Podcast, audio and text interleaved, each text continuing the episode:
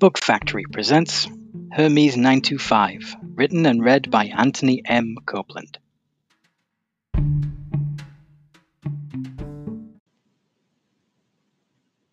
Chapter 5 Augmented Relationships. Hi, it's Jaime again. I know you have no way of knowing this because these tapes don't have a timestamp of any kind, but I missed recording yesterday. I feel kind of guilty about that, but I ended up spending the day with the artist girl I took to the CNR. She sent me a message yesterday morning asking me to walk her home from the CNR. I had no idea that they would have you stay overnight, and she ended up staying over for two nights. If you recall, I stopped the recording to go bring her in right after I finished the third tape. The day I was recording the fourth tape, she was still there and didn't leave until yesterday morning. I was surprised when she contacted me. I don't do a lot of escort jobs, and I certainly don't hear from them again typically. She told me that I was kind to her and gently convincing rather than pushy. I like to think that's the secret of my success, and I told her so. Getting people to do things is far easier if they like you, don't you think? Anyway, Aelto, that's her name, smiled warmly when I got to the Department of Corrections and Reformations and found her standing by the front door. It was clearly still her, but she'd made some changes to her avatar to enhance her more attractive features. Prompted by my Environ, I complimented her on appearance, and I think I saw her blush slightly as she thanked me and brushed a strand of hair away from her face. Brush doesn't sound like the right word. She didn't use a brush. She used the fingers of her right hand, which were tipped with perfectly shaped and artfully decorated fingernails. Her eyes were a warm shade of brown that reminded me of the dawn, I think the gesture paralyzed me for a moment because we, when she said, Shall we go? I realized I'd been staring.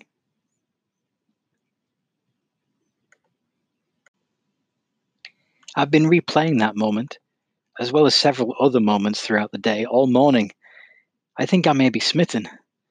I don't want to seem desperate, though, so I've been resisting the urge to send her a message despite the Environ's helpful suggestions. I'll probably end up messaging her right after this because the more I'm talking about her, the stronger the urge to see her again is getting. It's a little ridiculous. We spent pretty much all day together yesterday and it was wonderful. She needs time to earn some arpies.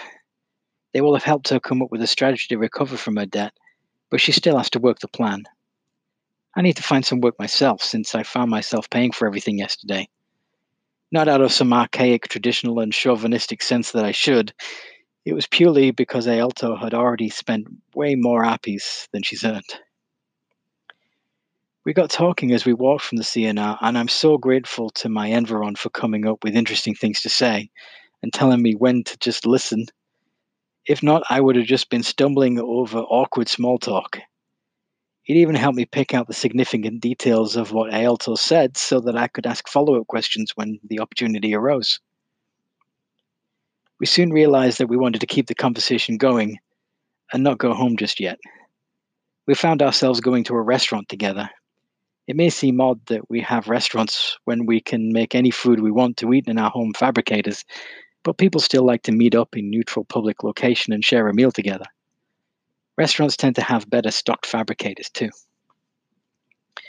A lot of the, the others in there were gaming teams, but there were one or two other couples in there she ordered a promotional item, escargot in, in garlic butter, which I appreciated. Perhaps this choice was part of her CNR training. Aelto said she just liked that particular dish and then asked me what I like to do in my spare time. I was going to tell her about my obsession with Zombalians, but the Environ pointed out that everyone likes to play games for recreation and exercise. I needed to tell her about something unique and unusual. So, of course, I told her about this little project making a set of tapes that discons can listen to so they can understand what it's like to live in the Environ network without all the negative propaganda about us that you've been raised with, providing an unbiased perspective so that you can make an educated choice. Instead of telling me that it's a waste of time or a bad idea, or suggesting that it's redundant because the NSPD are already available, like my friends have, she just listened. It was nice. I'd love to know exactly what it is that you are told about us. How does the Environ network look from a Discon perspective? It might be easier for me to make these recordings if I knew what I was up against and could address each point in turn. Maybe you'll tell me when you join us, and you can help us update the information we have about our culture. Anyway, I got to just babble at length about my hopes to free discons from the hardships they suffer and show them a better way. She was clearly hanging on every word. Her eyes shined, and I could see a faint smile on her lovely lips as I spoke. We even went to the library building afterwards to see what books, videos, and immersive experiences were available. Again, it may seem strange to have a library when we can access any data we want, but the building provides us with a public space that feels more conducive to research than the busy and distracting alternatives. They also have books you can just pick off the shelves at random and learn something uh, that you would never have thought to look for. The Environ can't help but offer suggestions based on what it knows you like.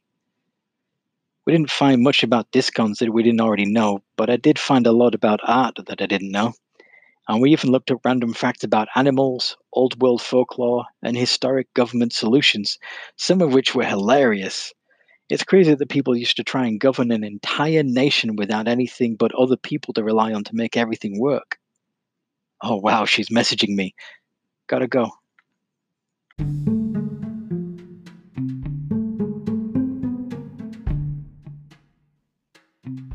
This has been Chapter 5 of Hermes 925 written and read by Anthony M. Copeland.